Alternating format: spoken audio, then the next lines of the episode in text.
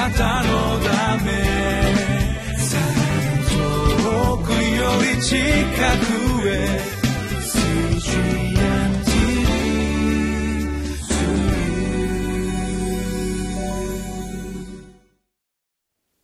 皆様いかがお過ごしでしょうか？リビングライフの時間です。私はウェスレアンホリネス教団の玉川キリスト中央教会の牧師の本間と申します。今日は1月の17日です。マルコの福音書の6章45節から56節の御言葉をご一緒に読んでまいりましょう。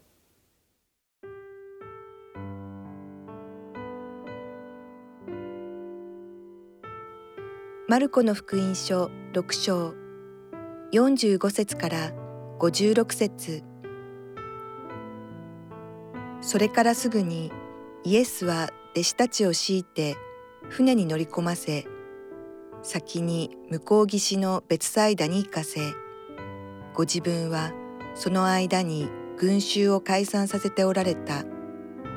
それから群衆に分かれ祈るためにそこを去って山の方に向かわれた。夕方になった頃、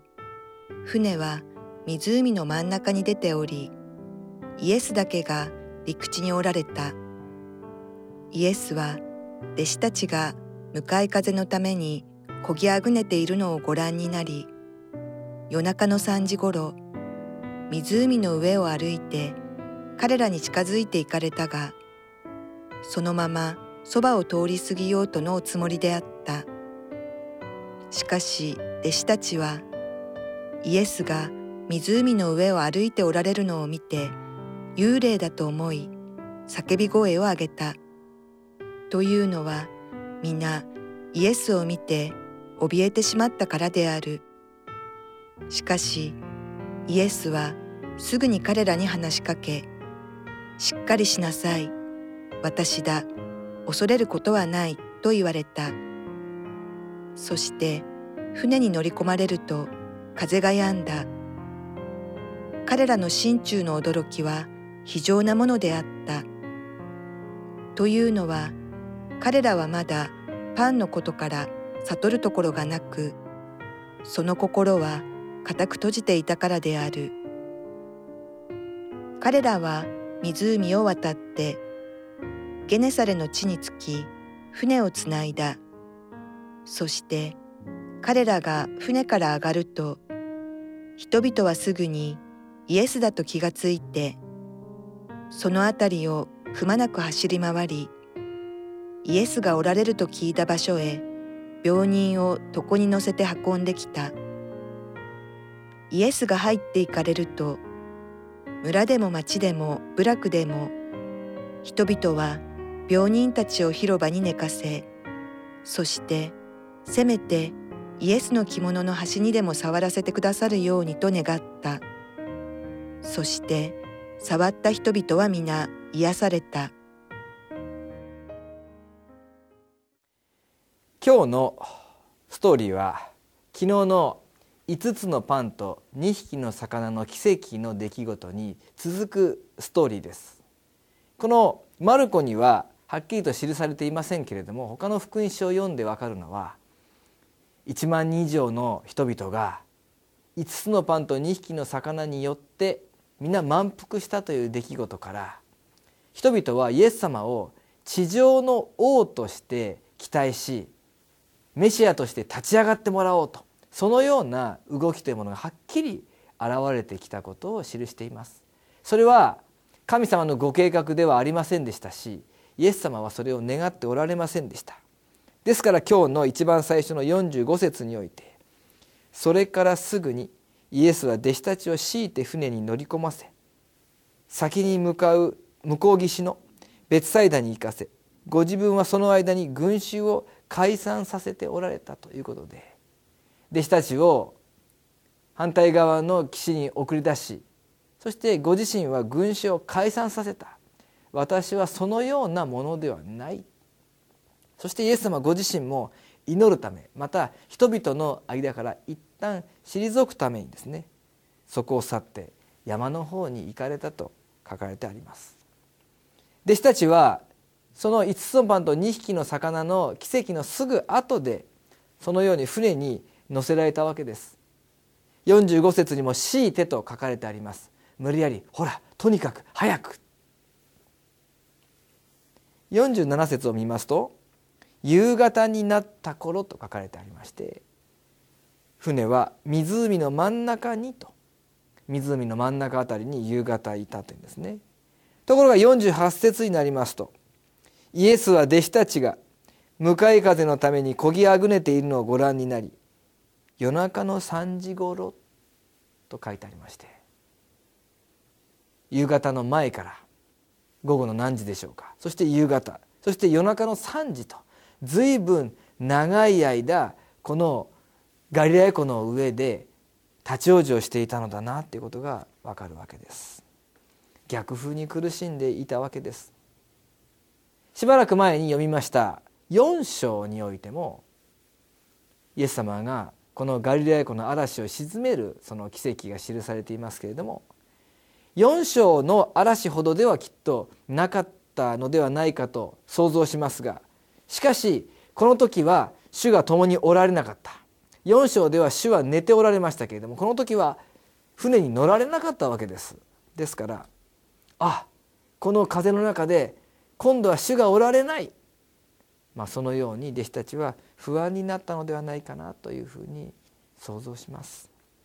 そのような時に48節の後半ですけれども湖の上を歩いて彼らに近づいていかれたがそのままそばを通り過ぎようとのおつもりであったと。少し不思議なことが書いてあります。イエス様が船に乗り込むのではなくて通り過ぎようとされた。あこれはどういう意味だろうと。きっと読むたびにそのように感じるのではないかなと思いますけれども。とにかく弟子たちは夜中の3時ですから明かりもありませんからそれが幽霊だと思って怯えるわけですね。しかしイエス様は50節で「しっかりしなさい。私だ。恐れることはない」そのように言われ結局船に乗り込みですね。そして風が止むわけです。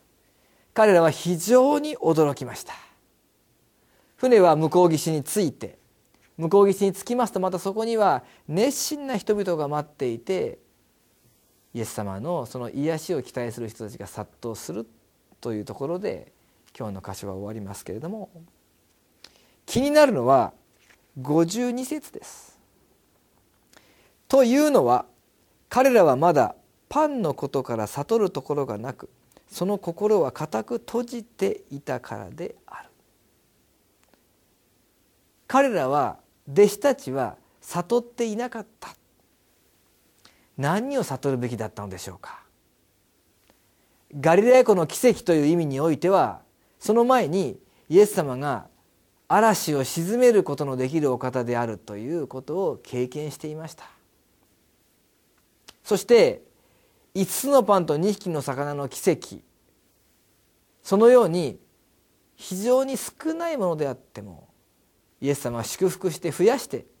多くの人を満腹にすることができるそういう力を持っているということも彼らは経験していました。イエス様が神様としか言いようのない超自然的な力を持っているということを彼らはある意味では経験したかもしれません。しかしなお悟る必要があった。彼らはイエス様と共に生活していましたけれどもなお彼らはもっとイエス様について知る必要があったんですね。なかなか前に進めない時に通り過ぎようとされたとイエス様が書かれてあってちょっと不思議だなというふうにお感じになると思うんですけれどもまあ学んでおりましたらある牧師先生の説教の中に「通り過ぎる」という言葉はそれは旧約聖書において神様が直接その人にご自身を表すことができないのでいわばそのご自身の表され方として通り過ぎるという言葉が使われるんだと。だとするならばイエス様はその船を無視して通り過ぎようとされたのではなくてまさしく嵐の中に現れる。しかも旧約聖書の神様と同じ神様としてのご自身をそこで表そうとされた。もう一つは私だというふうに言われていることですね。これもまたモーセの時に神様がご自身を表された時に私は私であるというものだと言われたのと同じ言葉なんですね。この方こそが誠の神様である。そのことをまだ完全には分からなかった。しかも十字架にかかって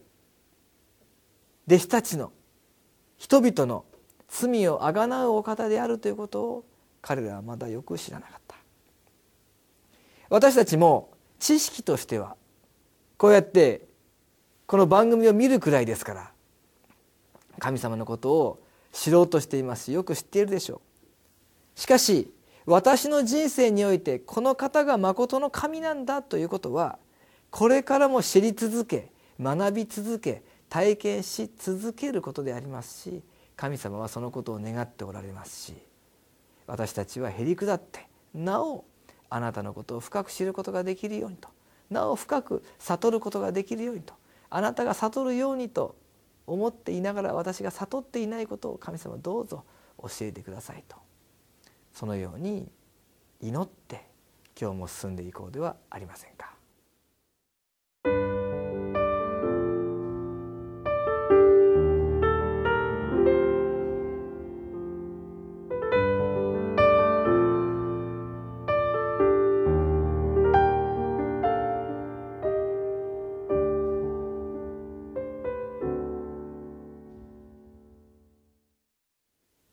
今も生きて働いておられるイエス様は